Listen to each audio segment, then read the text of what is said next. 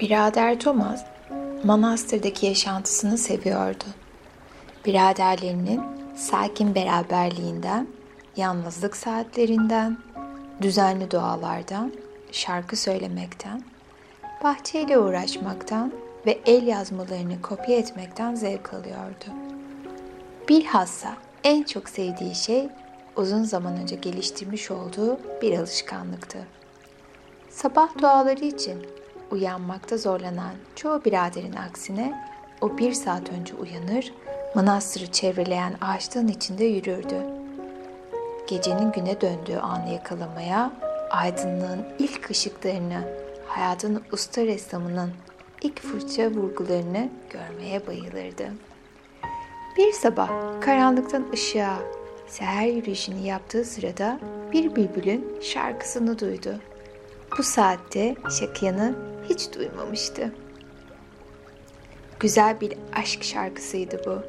Thomas'ın kalbine dokundu. Bu yüzden keşiş şarkının geldiği yöne doğru kuşu rahatsız etmemek için sessizce yürüdü.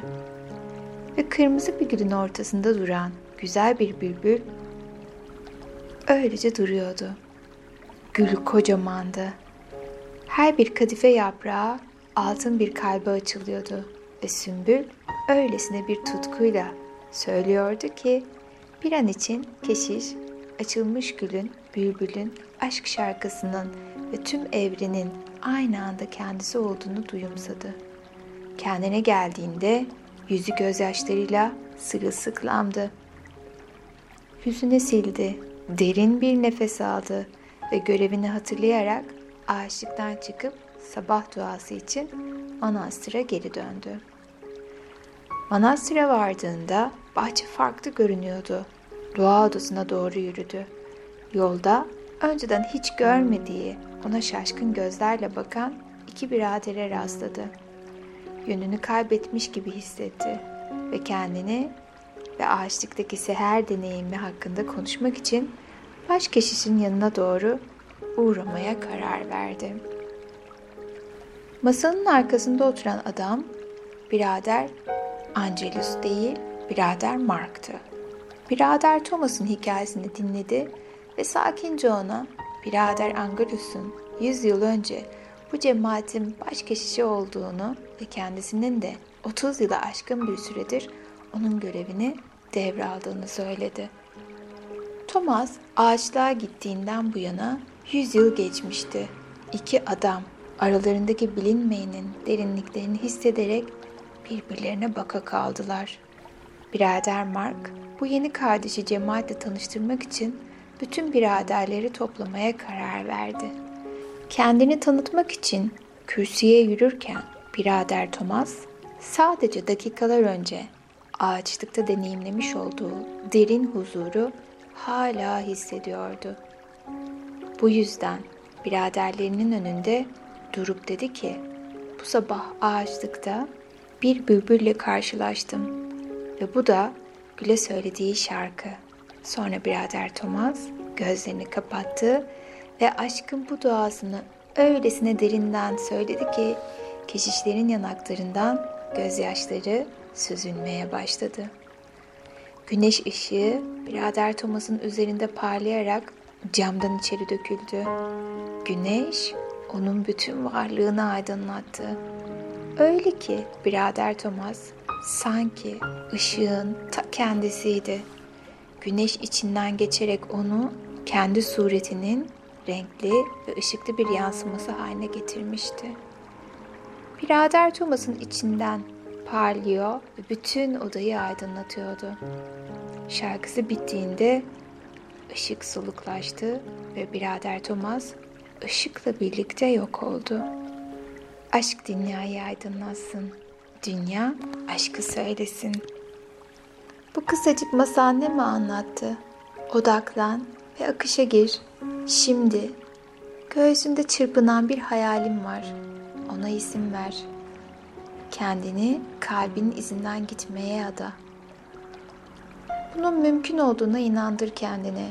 Artık ihtiyacın kesintisiz dikkatin akışına teslim olmakta. Zamanın yok olduğu bu büyülü alanda kalbindeki hakiki uğraşa, zihninle ve ruhunla odaklanabilirsen, dikkat dağınıklığı çağı olan günümüzde atılacak kolay bir adım değil bu. Farkındayım. Öncelikle içimizdeki diktatörler, ölçümleme, korku ve rekabet üzerine temellenen bir eğitim sisteminden geçirdiğimiz yıllar esasında kendi içimizde gelişen karakterleri uyandırır. İçindeki diktatör seni kırbaçlayarak bir şekilde sokmak isteyen, hayallerinin yüzünden seni acemi birliği kampına göndermek isteyen bir asker, bir okul müdürü ya da bir patron olabilir. Bu diktatörlerden şöyle replikler duyabilirsin. Düşlerimizi gerçekleştirmek için disiplinli olmalıyız. Kendimizi zorlamalıyız. Özveride bulunmalıyız. Lütfen o sesi dinleme. Hayallerin korku stratejileriyle gerçekleşmeyecek. Aşkın ışığı altında bir çiçek gibi açılacak. Tutkun sana odaklanmayı öğretecek. Seni içeriye çekecek ve kalbinin yolunda aşkla odaklanmış saatler geçirmen için sana yol gösterecek. Bu akış öylesine güzel ki o bölgeye ulaşmak için kendini zorlamamalısın. Onun yerine yolunu beslemeyen, dikkatini dağıtan her şeye hayır demelisin. Kalbine evet demek sana kendini neşeli, aydınlık, sevgi dolu hissettirmeli. Birader Thomas'ı düşün. Kalbinin çağrısını öylesine güçlüydü ki Thomas ona teslim oldu. Diğer her şey var olmayı durdurdu. Zaman bile.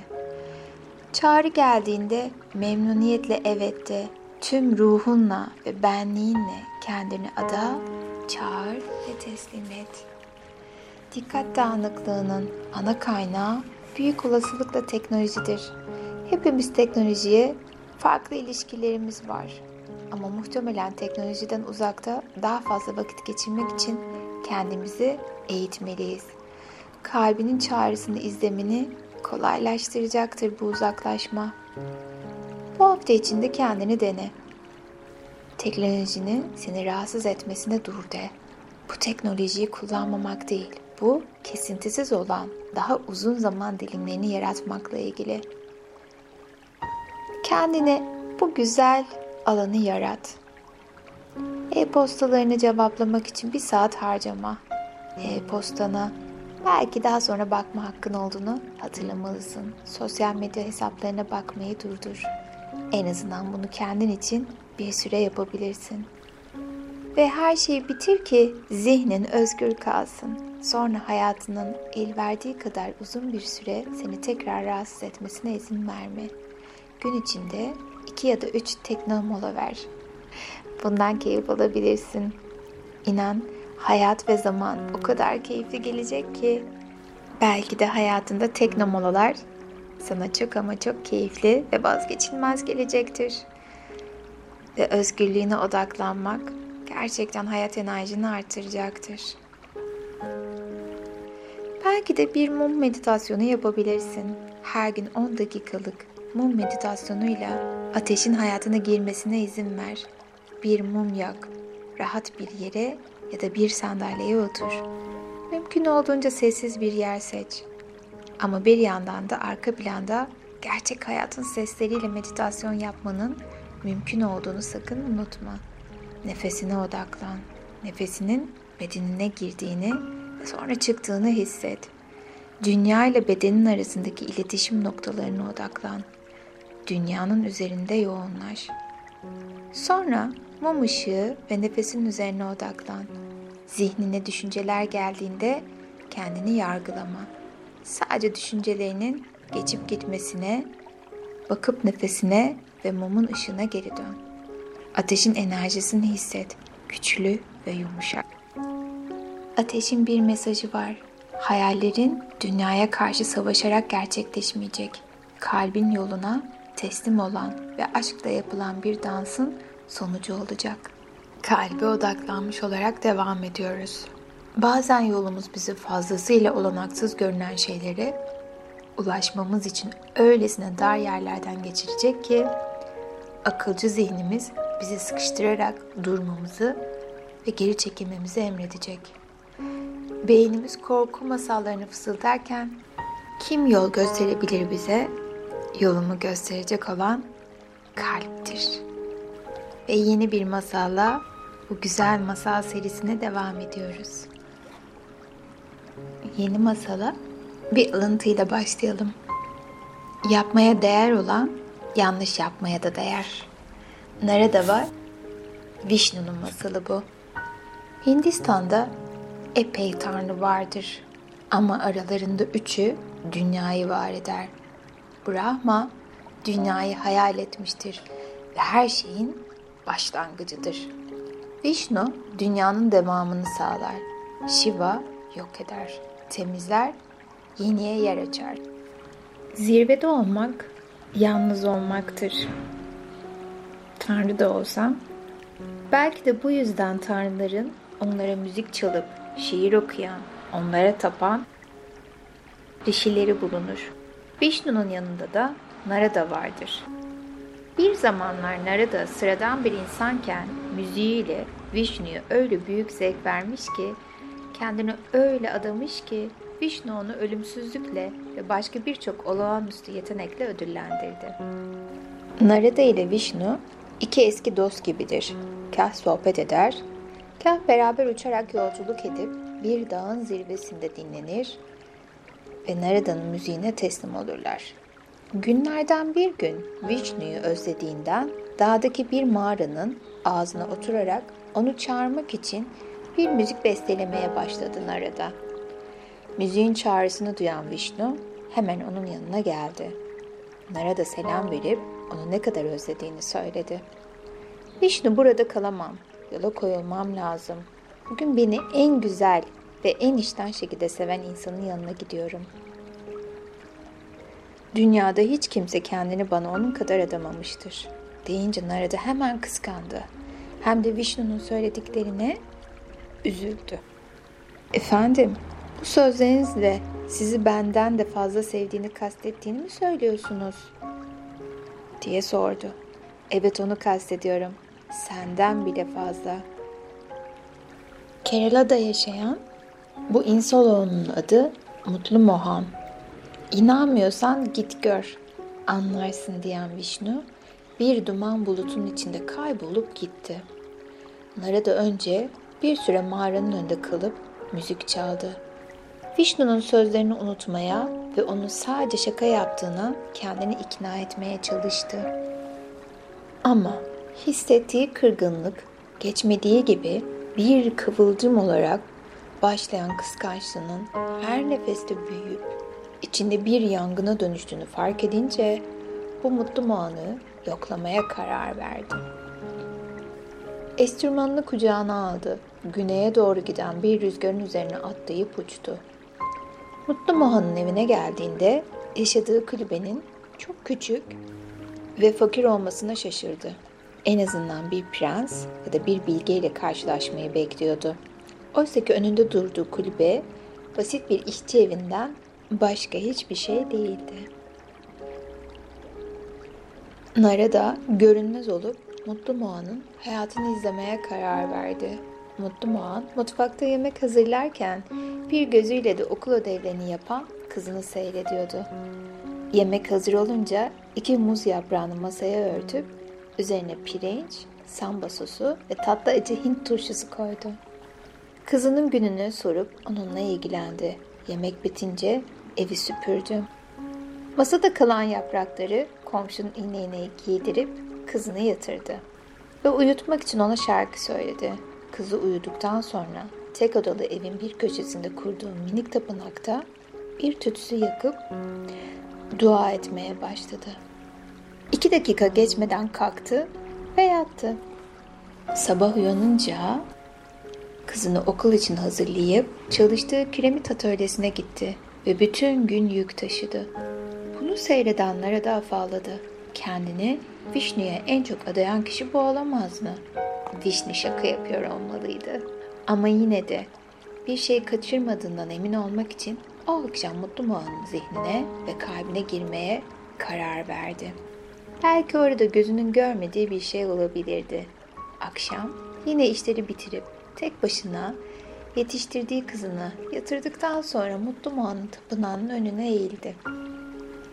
Ve o an Narada dün fark etmediği bir şey gördü. Dua ederken Mutlu Moğan'ın zihnini ve kalbini öylesine Vişnu'ya açmıştı ki Vişnu onun kalbinde var olmuştu. O iki dakikada eksiksiz, saf sevgiden ibaretti. O anda Mutlu Mohan'ın özü öylesine saftı ki onu hisseden Narada'nın gözlerinden iki damla yaş süzüldü. Bir rüzgar üstünde dağın başına geri uçtu ve mağaranın önünde oturup yine müziğiyle Vişnu'yu çağırdı. Vişnu geldiğinde onu gülen gözlerle inceledi.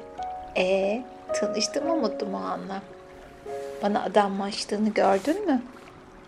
Aman da aman diye cevap verdin arada. Gördüm tabii. Ne biçim bir adammıştık bu. İki dakika süren adammıştık mı olur? Olur tabii. Zaman bir yansımadır. Derinliğine bakarım. Güzelliğe bakarım. Öze bakarım ben. Süreye değil. Mutlu Baham beni çağırdığında bütün benliğini armağan ediyor bana. Peki sen? Sana sonsuzluğumu veriyorum. Ama madem istediğim bu değil, ben de bütün benliğimi veririm. Ispatlamaya hazırım. Test et beni Vişnu. Fırsat ver ki bana göstereyim sana adanmışlığımı ve derinliğimi.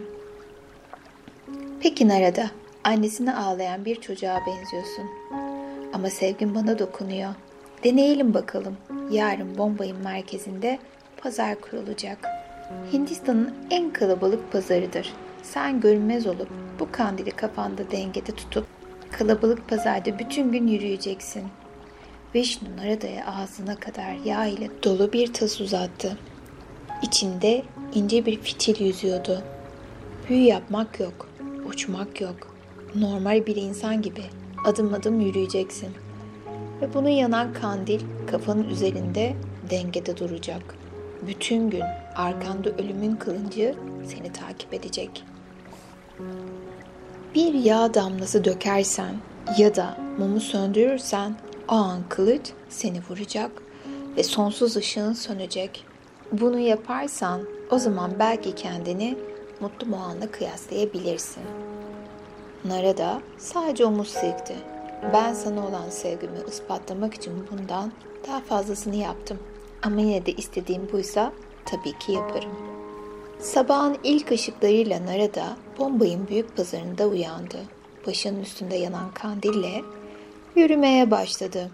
Uçmadan, büyü kullanmadan, böyle yürümeyle yüzyıllar olmuştu. Narada önce alışmakta zorlandı. Ayrıca pazar öylesine kalabalıktı ki canlı tavuk taşıyanlar mı istersin, sırtında dört çuvalı dengeleyen adamlar mı, yoksa ince ipek şallar silkeleyip düzenleyen genç kadınlar mı? Hiç kimse onu görmediği için herkese dikkat etmesi gerekiyordu. Hem de ağzına kadar yağ dolu kandili kafasında dengede tutarak. Zannettiğinden de zordu. Bir de ayrıca ensesinde her an bu mutlu yaşamını söndürebilecek ölümün kılıncını hissediyordu. Egosunu tatmin etmek için ölümsüzlüğü riske atmaya değer miydi? Naranda korkmaya başladı. Hatta titremeye. Ama sonra toparlandı. Odaklanarak bunu başarabilirdi. Bütün dikkatini etrafındaki hareket eden insanlara, kandille ve adımlarına verdi. Ve adım adım ilerlemeye başladı. Sanki adımlarla gözleri sürekli etrafındaki insanları yoklayarak ilerledi. Akşama kadar. Gece olunca birden kendini tekrar dağ başında Vishnu'nun yanında buldu. Feci terlemişti bütün gün. Ama ne bir damla yağ dökülmüştü ne de ışığını söndürmüştü. Derin bir nefes verip Vishnu'ya döndü. Vishnu merhametle ona gülümsüyordu. Tebrik ederim senin arada. Ölümle yüzleştin, korkunla savaştın. İnsanların arasında dimdik, hilesiz ilerledin. Odaklandın ve görevini eksiksiz yerine getirdin. Ama söyle bana, bu yoğun günün ortasında kaç dakika boyunca bana dua ettin?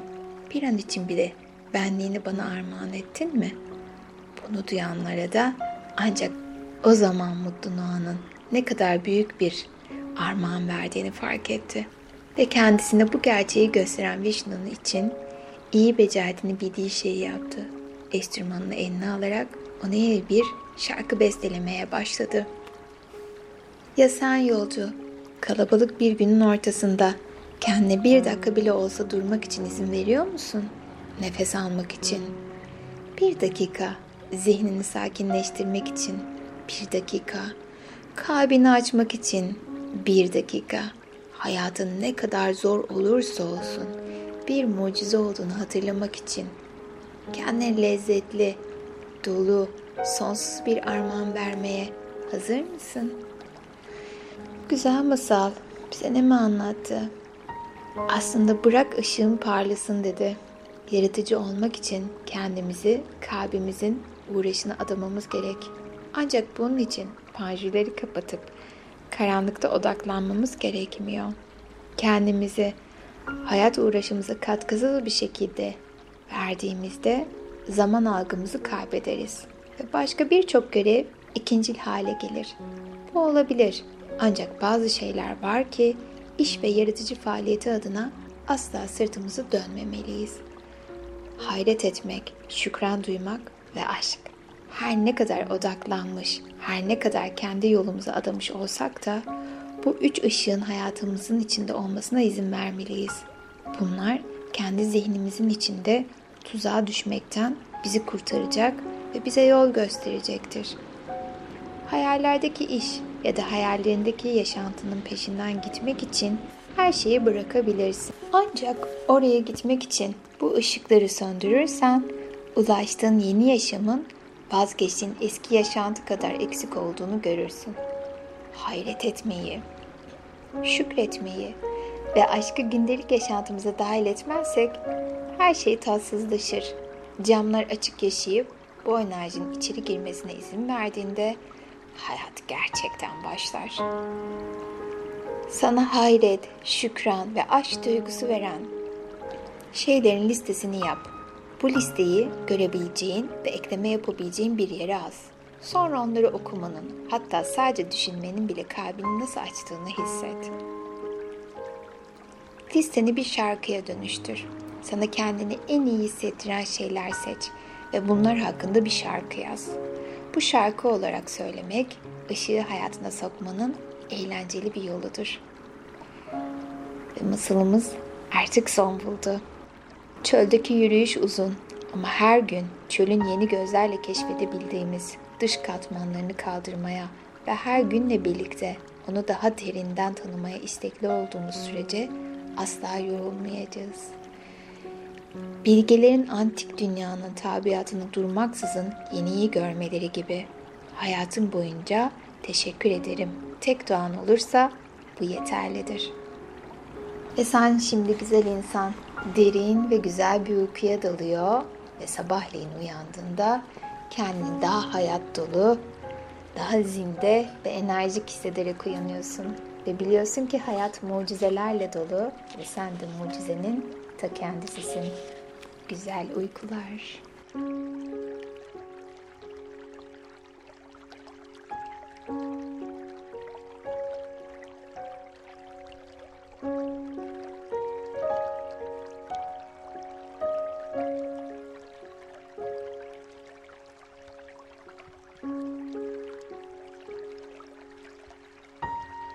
Música